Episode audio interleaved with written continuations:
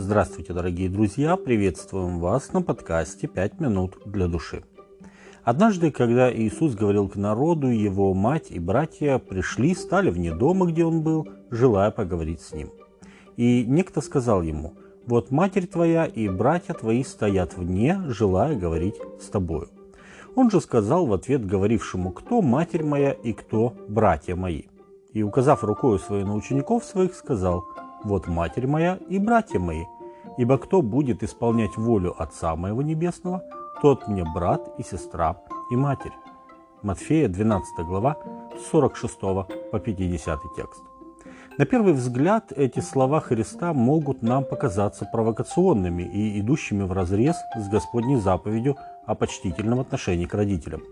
Но если посмотреть на них с другой перспективы, то мы можем увидеть важный вопрос – заданный каждому, кто сталкивается в своей жизни со Христом, с Его любовью и Его благодатью.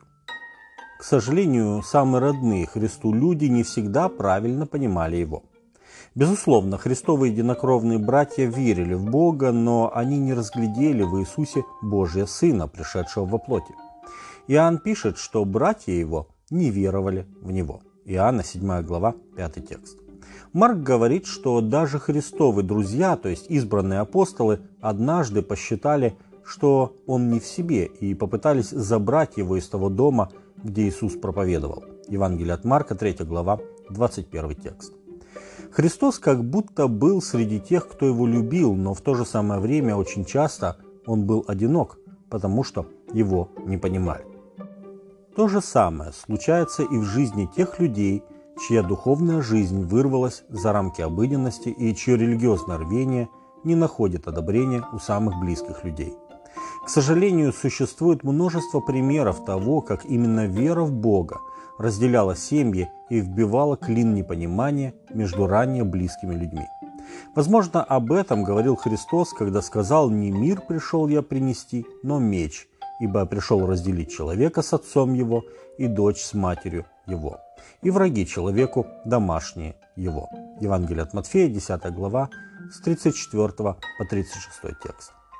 Может случиться даже так, что более близкими такому человеку становятся его единоверцы, нежели родственники. Также говорит и Соломон, бывает друг более привязанный, нежели брат. Притча 18.25. Подлинная же дружба сродни духовному родству – Именно об этом говорил Иисус, когда, указывая на учеников, Он сказал им, «Вот матерь моя и братья мои, ибо кто будет исполнять волю Отца моего Небесного, тот мне брат и сестра и матерь».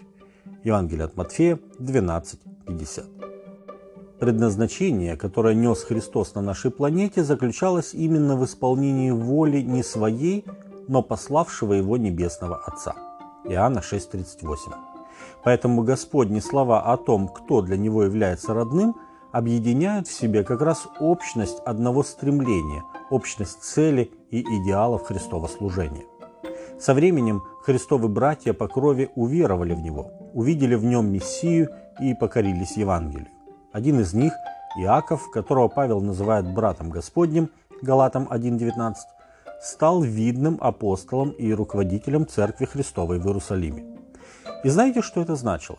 Он стал братом не только Христу, но тысячам и миллионам христиан по всей земле, объединенных верой в Иисуса. Смотрите, дорогие друзья, какая большая семья теперь у Христа.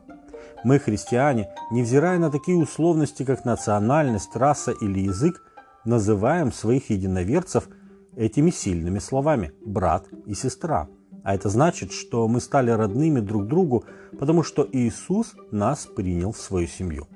Мы стали родными по крови, но не по нашей, не по человеческой, а по крови Христовой, пролитой со креста для нашего искупления.